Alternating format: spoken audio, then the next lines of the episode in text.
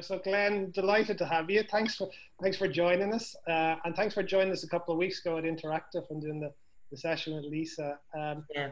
what we wanted to do is uh, chat a little bit about uh, you and the backstory and and, and kind of how we got to uh, Livongo and and, uh, and then a little bit of, then maybe a little bit of future gazing as well. So let's let's go back right to the start. And uh, you grew up as uh, the youngest of six. Uh, tell us a little bit about about those early days.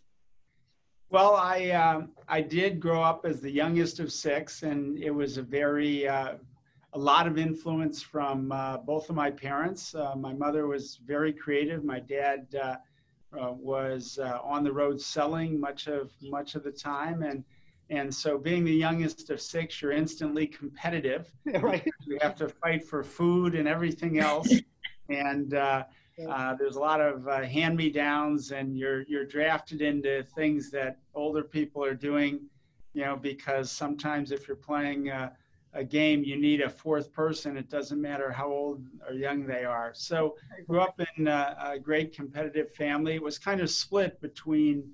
Uh, initially, the family was from the Midwest, from St. Louis and Chicago, and then when I was in fourth grade, we moved to the East Coast. Uh, my uh, my dad had gone through kind of starting in St. Louis, then received the big promotion to Chicago, and then after a number of years there, the bigger promotion to New York. So I was kind of carted along, and I grew up really on the East Coast of the United States, and um, spent a lot of time over years in New Jersey and Washington D.C. and Pennsylvania, where I went to school, and uh, uh, spent three years at a little school in Pennsylvania called Bucknell University, um, just under a year at the London School of Economics, LSE, and uh, ultimately went back to Oxford for a degree in social anthropology, um, which a lot of people say, What's a social anthropologist doing? running yeah. and uh, it turns out that social anthropology is the study of how cultures change.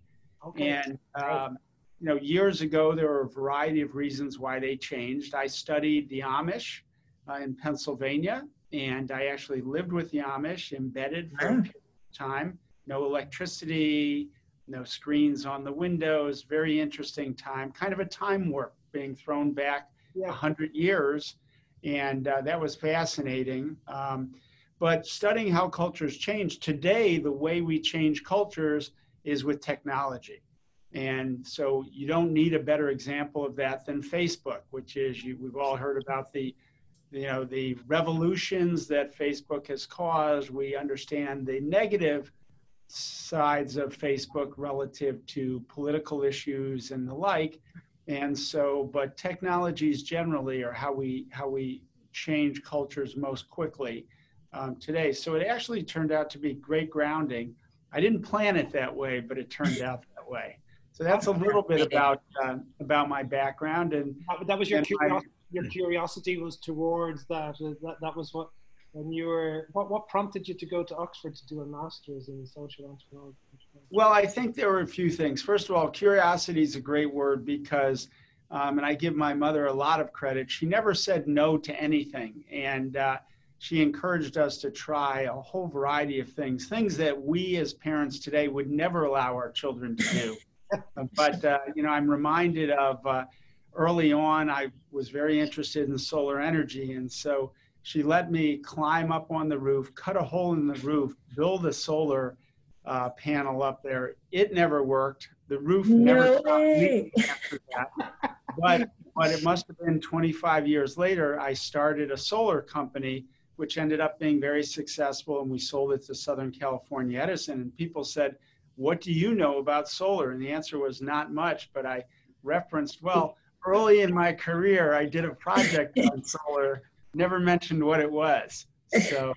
Uh, but there was a there was a lot of of encouragement, and uh, my oldest brother is a a very well known entrepreneur, has started many businesses, and I think the family is very entrepreneurial, and and that came I, I attribute much of that to uh, to my mother. Um, so, you know that curiosity and and that curiosity as well.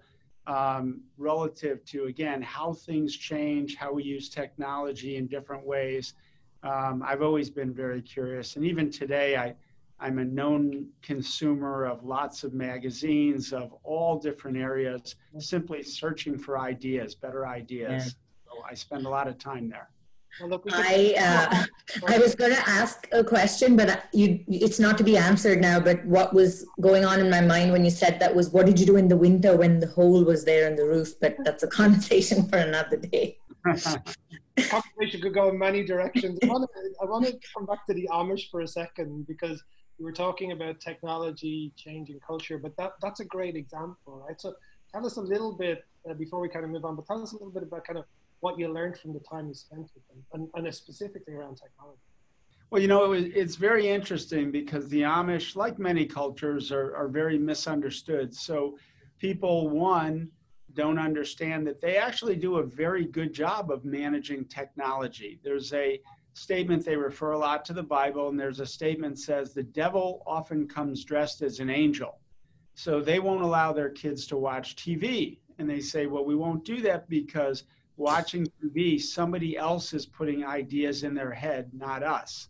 Wow. And so that's a perfect example. Similarly, with technology, they won't allow their kids to have cars. But what do cars do? They allow the kids to go places and get out of the supervision of the culture. So again, it's this idea of how do we appropriately use this? Now, they will use a car that someone else uh, drives to get somewhere. So they are very astute in how they manage technology, perhaps better than us, because what we do is we do massive experiments. We say, let's give everybody a phone.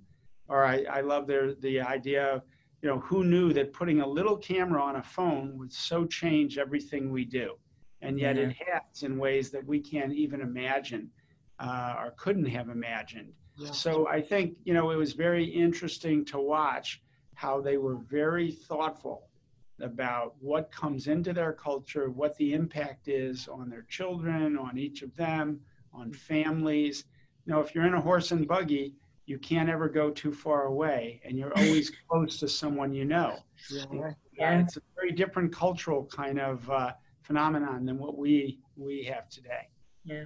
Fascinating. It's Fascinating. We could we could dig into this like uh, you got my you got my curiosity going, but just in terms of time, I want to switch gears a little bit. So, so moving from Oxford and anthropology into the world of healthcare, maybe maybe just take us on that step of the journey.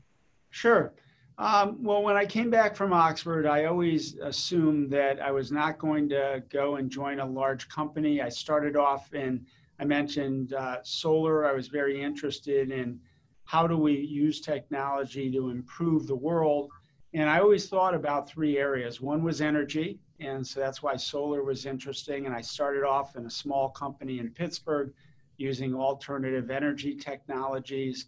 And then I spent a little time in Washington, had some experiences in the government, in the White House, and, and at the Office of Management and Budget.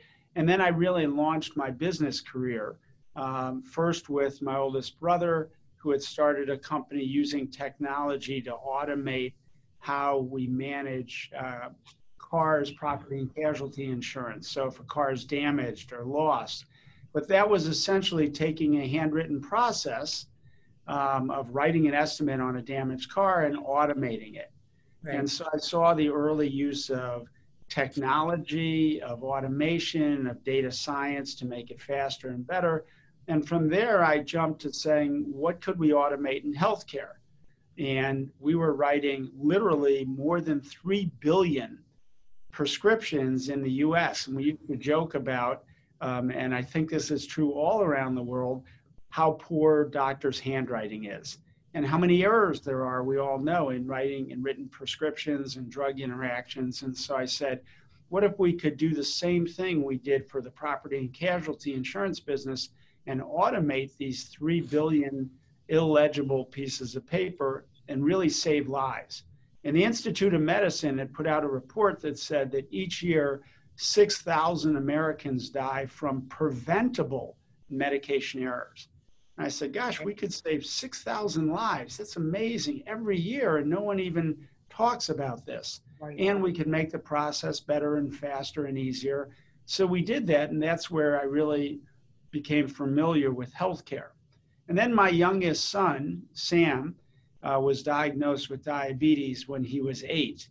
And uh, I did what most parents would do. I went to the hospital and he looked up at me and said, Dad, can you fix this? And I made the commitment that I would. Little did I know what I was committing to. And uh, I joined the board of the Juvenile Diabetes Research Foundation and I started to take all of my charitable giving from my own foundation and focus that on research to find a cure. And uh, but what I figured out very quickly was two things. One, it was going to take a long time. So we had to focus on keeping people healthy until we found a cure.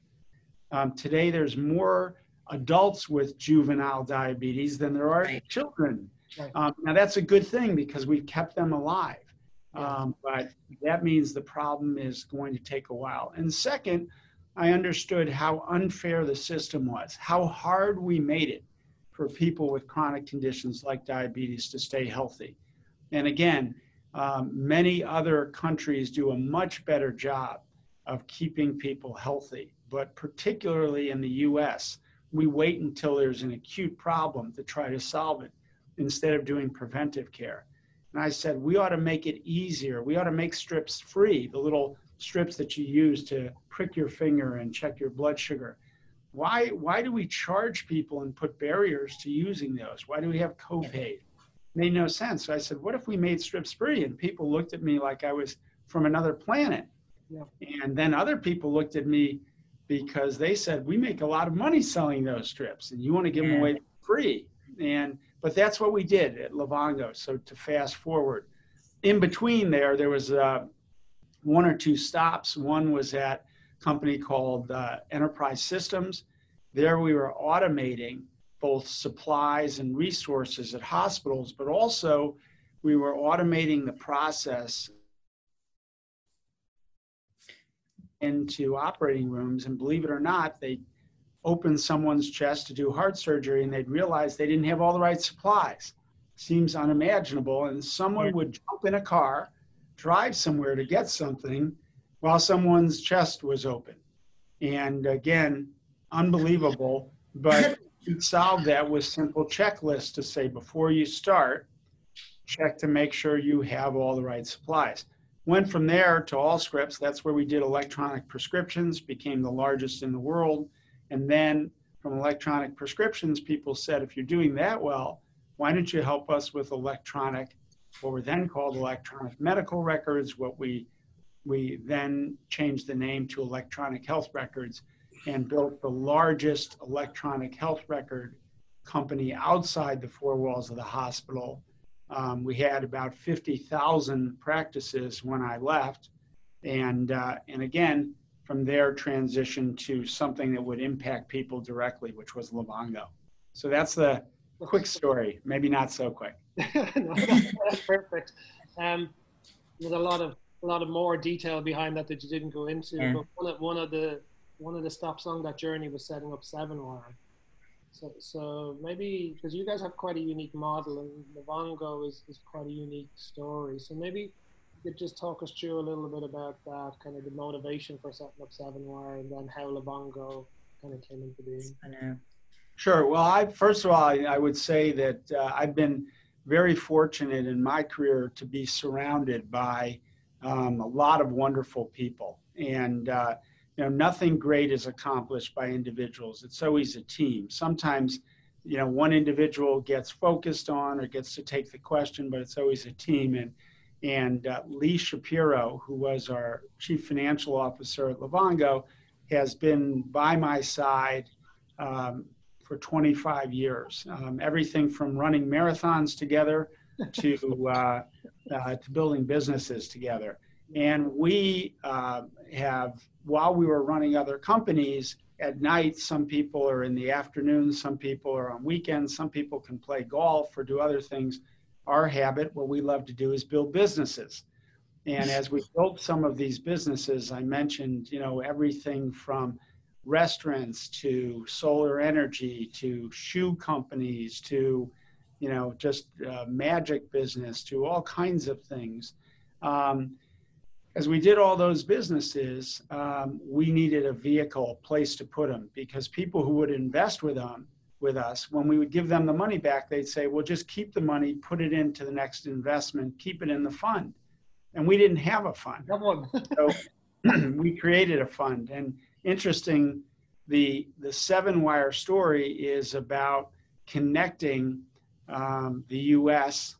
to Europe, to uh, in that case to uh, Great Britain, and they tried, you know, with cables to do it, and they tried two cables and four cables, and the magic came for reasons no one quite understood with seven wires. When they finally put seven wires, they were able to open up this whole new world of transatlantic communication, and that drove enormous amounts of commerce and the like. So that's where the name came from. But um, we we have been fortunate. Um, our first fund, Seven Wire, existed, and we have a number of Seven Wire funds. But our first major healthcare fund, we're just under three years in, and it's been very successful. We've we've returned uh, in three years 93% of the money, and we're we're up uh, three, I think about 3x with 11 companies left to harvest. So it's a pretty exciting undertaking. It's a very unique model, you know, two guys running marathons, creating companies and, and, and, and, there and, and building them up from scratch. It's not the traditional go and raise 500 million and, and, and splash it around. So, so, but I guess it, it's, as, as a builder and operator, it, it's very suited it's hard to scale though, right? Because well, we don't want to scale it. I, I think the issue is, you know, we said we limited the fund at 100 million. We'll limit the next fund at 100 million. You know, our magic, if you will, is that we get hands on with every company. We say to companies, if you don't want us involved, don't take our money because that's what we do. So we open up our networks each. Uh, uh, each weekend, I have Saturday mornings and Sunday mornings. I have office hours, and I usually meet with the companies for about an hour. Um, and we just discuss issues, but every single week. So if you think about that, some of the companies get, you know, 50 hours of focus, which no venture yeah. firm does. But we do that because we're constantly across a whole variety of challenges, sharing ideas, opening up contacts and the like. And that's what we think helps the companies be successful. And if they're not being successful, it helps them pivot to what they should be doing. So uh, I will mention, by the way, that uh, someone had taken a picture of us on mile 17 of the marathon and I was still holding a list that we were discussing on mile 17. No way. Um, topics. I was pointing to a list. This one. This one.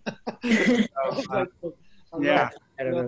Yeah, it's a fantastic model, and we work a lot with Robert Garber, as you know, and Robert has been really a phenomenal sounding board for me as the CEO. To, you know, it's very rare to find people who've been operators who who can then move into an advisory role because, you know, by definition, you're used to driving the car, and it's very hard to sit in the passenger seat while the driver's driving the car off a cliff or going into a wall. So it's quite a unique skill to be able to be an advisor as well as an operator. And obviously, it's been hugely successful at Livongo. So maybe we'll change gears a little bit. I'm just conscious of time because I wanted to get what we really want to dig into Livongo Teladoc and a little mm-hmm. bit about, uh, and, and Chandler will kind of lead some of the questions here, but uh, take us through the initial thoughts of, oh yeah, why, where this came from, where was the initial spark for the merger, and, and then we'll take from there. Sure.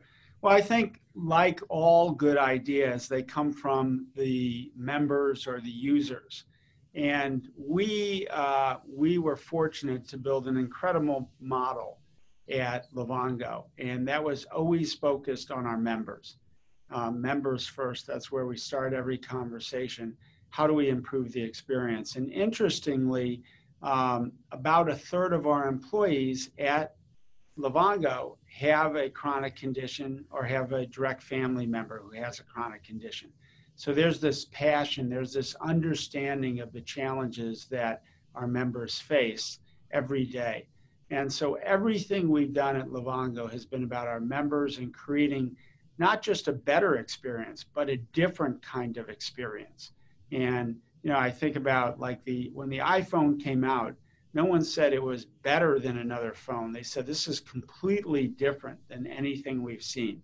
And that's how people think about Livongo. So when you think about that experience, you know, people would call us and they actually trusted us. We were there 24 by 7. And again, going back to that social anthropology, when someone called, we didn't say, Can I help you? Because that means that I have the answer and you need help. We'd say, What do you need? So the minute I say, What do you need? you're in charge. You tell me what you need. And everything about the experience was designed to make it easier and better and different than what they had seen. So fast forward, we started getting calls when people were saying to us, Oh, I'm calling and it's 1 a.m. and I think I have a sinus infection.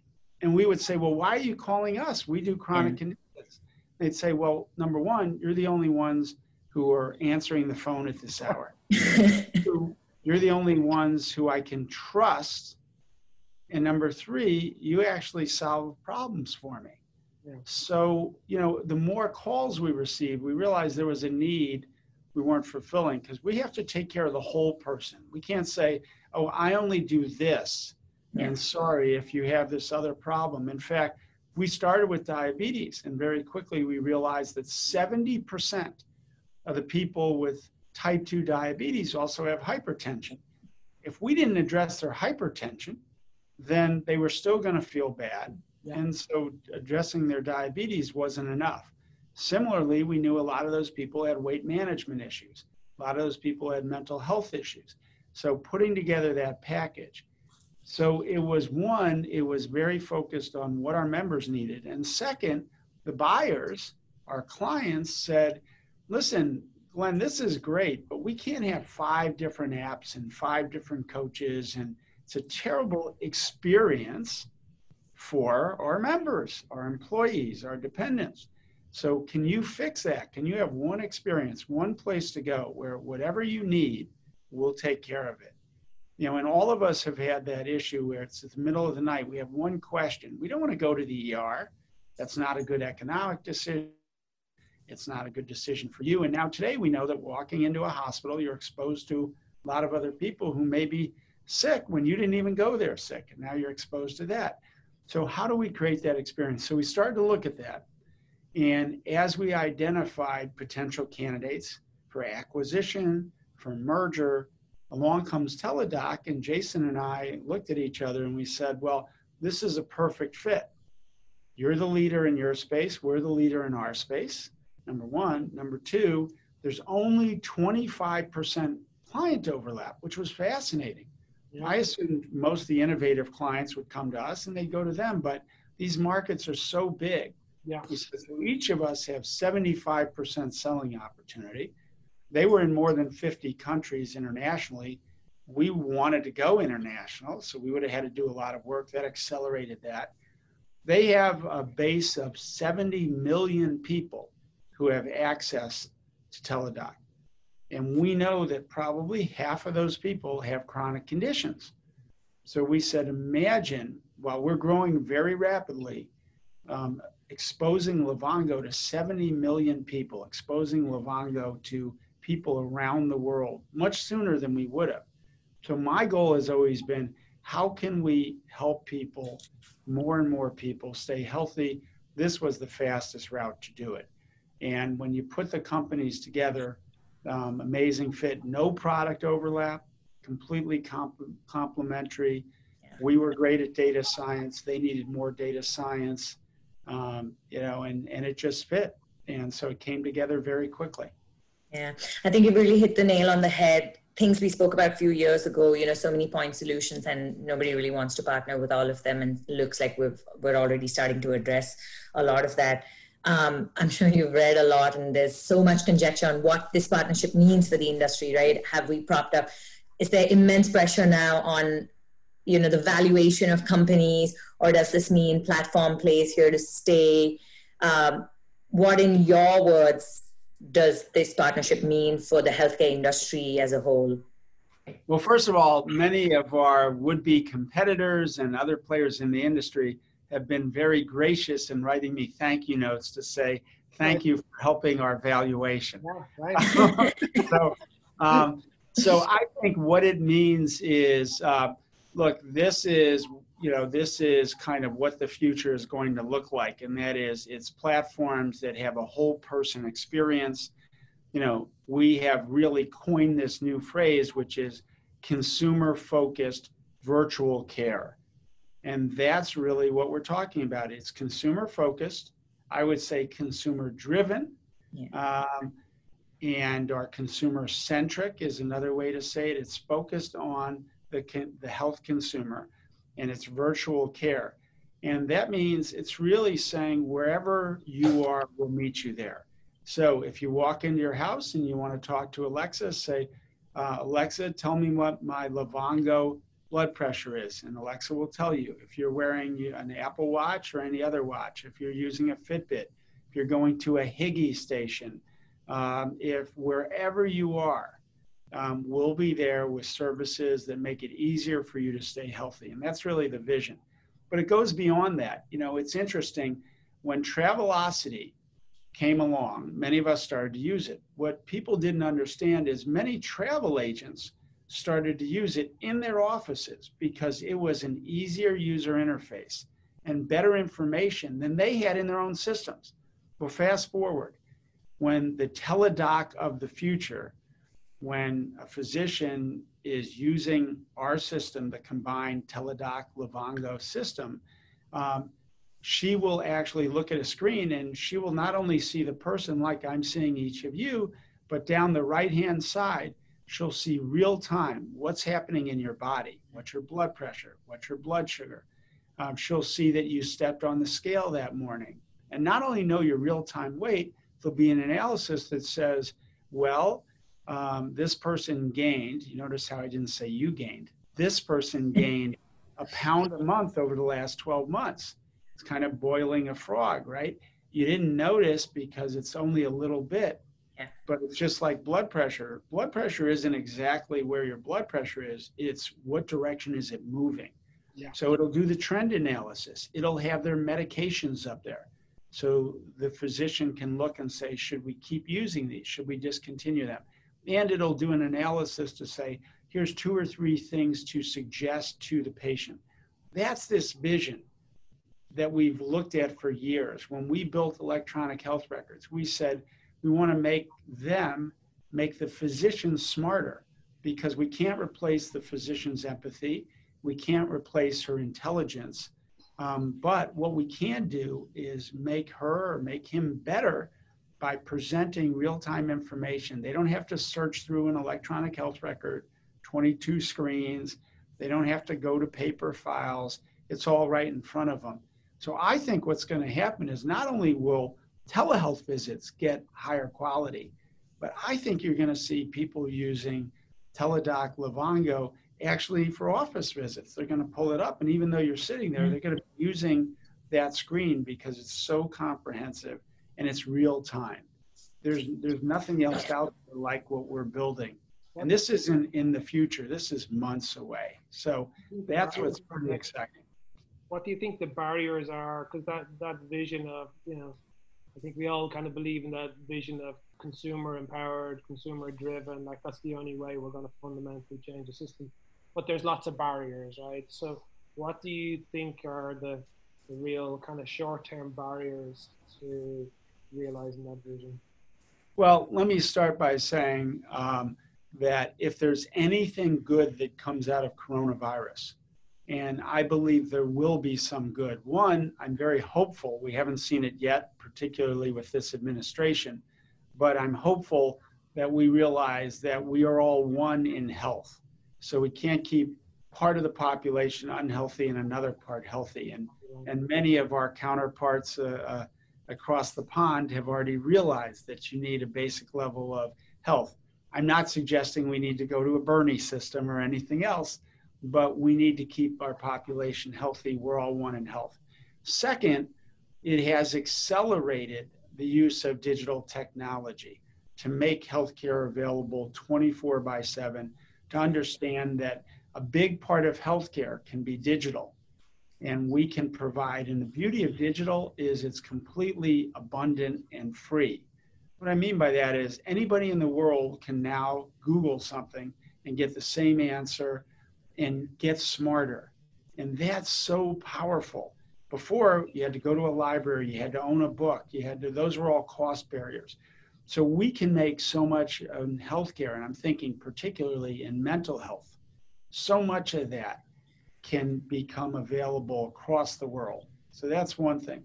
Second, you know, we know about the terrible loss of life of coronavirus. We know about the economic damage, and we're just learning about that. But the biggest issue will be the mental health issues. And there again, so many people's lives have been changed, have been destabilized we can use digital technology like MyStrength and like BetterHelp, both that are provided through our combined company to help millions of people. And we'll do that. In fact, our recent announcement with Magellan, Magellan Health serves one out of every 10 Americans. And now Livongo will become the digital entry point for those people to say it's the middle of the night, I can't reach my therapist, but I can go online and start getting assistance and start getting feedback real time anytime. And so so again, I see great promise coming from, you know, what was a bad thing. And but we've got to leverage that. We've got to use that. So what are the barriers? Um, I, you know, the good news is that some of those barriers, lack of adoption, have been knocked down. You know, it would have taken years to get physicians uh, to adopt uh, telehealth. We were at something like five to seven percent. It flipped, so we went to less than ten percent to ninety percent was telehealth. Now it's going to settle in at let's say 40 to 50%. That will be 10 times what it was only six months ago. But we've also shown the healthcare system and many of our most innovative leaders that, wow, change is possible and change is possible quickly. No one ever believed that. And now he said, well, you know what? When we have to rally, we actually can rally. Nobody believed that. So now we're starting to see some of the most innovative systems start to do things that it would have taken years. And you mentioned Seven Wire. We're focused on the informed, connected health consumer. Virtually every one of our companies in the fund is up hundreds of percent based on adoption because people are saying, hey, there's a better way, and we've just been given license to go out and do it. I think that's going to have dramatic impact because we aren't going back. The genie is out of the bottle and we aren't going backwards. So I think a lot of those barriers will be knocked down. The biggest barrier, of course, is how we pay our physicians. And we have to get, and that's in the US, and we have to get to a better, better model. Around the rest of the world, a big barrier is utilization of this technology. And again, we've seen that come up, but we can do both better. And the opportunity for improvement we have years that we can get healthcare with no increase at all in expense if we rapidly move to digital, if we rethink how we're providing it. So, so that's what I see. I mean, that's, but we need the leadership. That's the other missing component. We need healthcare leaders to step up and say, this is our opportunity. We're taking it right now. Let's not, as, as was said by so many people, take credit for it. Let's not let a good crisis go to waste. Yeah, you you pretty much answered the questions I was going to ask you about how this is impacting some of your other companies, and that's great. The other thing I noticed, besides you not asking, telling both of us that we up weight had increased, was that you also used, uh, which I love, a default female physician. So, which we always we always tend to say he. So, but it was it was nice, refreshing to hear a she instead. Well, you know, we have an initiative uh, at Livongo called She Powers Health and the, the truth of the matter is that women around the world uh, make 80% of all the healthcare decisions. And so healthcare has to catch up. We are fortunate to have a number of uh, highly qualified uh, female board members. We have our, our leadership team, our president Um, Dr. Jennifer Schneider, of course, is a noted healthcare leader, one of the hundred most influential leaders in the in the world, and uh, so that's exciting. And then our leadership team is filled with highly qualified women, and we're working very hard to add minorities. And why? Not just because it's the right thing to do, because it's better business. We need the people who are making the decisions to help us design the products and we need all of that reflected. So we see, and it's always been the case, we see diversity as a strength um, across our business. So, you know, whether it's liberal, conservative, none of that matters. It's better business to have that kind of leadership. And so we've been we've been very aggressive in focusing on those issues, which tend to be the right social issues as well. Yeah. We measure we measure our performance based on the the amount of time we let our guests speak. And, and so I think, I feel like we've done a good job here. We've done well today. got out of the way and we, we heard such an interesting backstory and then also such a positive view. And you know, I think as we said a couple of weeks ago, Glen, you know, this time last year or thereabouts, we were talking about Livongo IPOing and that was the big news. And now 12 months later, we're talking about the the merger, which is the big news. So uh, just congratulations to you and, and Lee and the whole team, and as, as all your competitors are congratulating you for helping you know raise the raise the bar. I think it is it is fantastic results. What we normally do at this point is ask our guests if they weren't doing, if you weren't the executive chairman of Livongo, what would you be doing? And I guess it's a it's a good question now given the transition, but. Uh, usually we usually mean it in terms of if in, in an alternative universe, if you weren't building companies, what would you be doing? Well, I think uh, first and foremost, look, I'm I'm uh, very very fortunate. I have three incredible kids, um, and uh, uh my oldest son yesterday asked his girlfriend to marry him. So that was uh, okay. Uh, breaking news here. uh, breaking news now announced, and uh, and I had I was able to spend the day before between meetings. Uh, going to virtually every jewelry store uh, I felt like in the in the world, but maybe it was just in this area to find the right ring. So, um, one, you know, family and my kids are very important to me. Um, and uh, but look, I love what I do, and what we're doing is there's nothing more important, no problem more important in the whole world than healthcare. Because if we aren't healthy, nothing else matters. And right after that comes education. And that's that's the secret around the world. The more people we educate, the better world we're going to have, the more solutions we're going to get. And so those two things are where, you know, I spend all my time. And it's because for me, it's a vacation. It's fun. And so I'm not going anywhere. I expect to continue to do that. And uh, and you know but that is that's a, a, hobby as well i mean we just have great companies that we're building um, in a variety of areas and a variety of industries and and uh, that a little bit of uh, training an occasional uh, guinness in dublin and uh, some ice cream. That, that, all makes the world go. That's the perfect combination. Yeah yeah. Just not at the same time. That's right that's right. Well, it's been a real pleasure, yeah. Thank you for joining us. Well, thank you. It's great to talk to you, and thanks for all that you do in getting these stories out and helping to share the information. So we we appreciate that. Like like you, we enjoy it. So thanks again. Great. Thank you. Super. Thank you.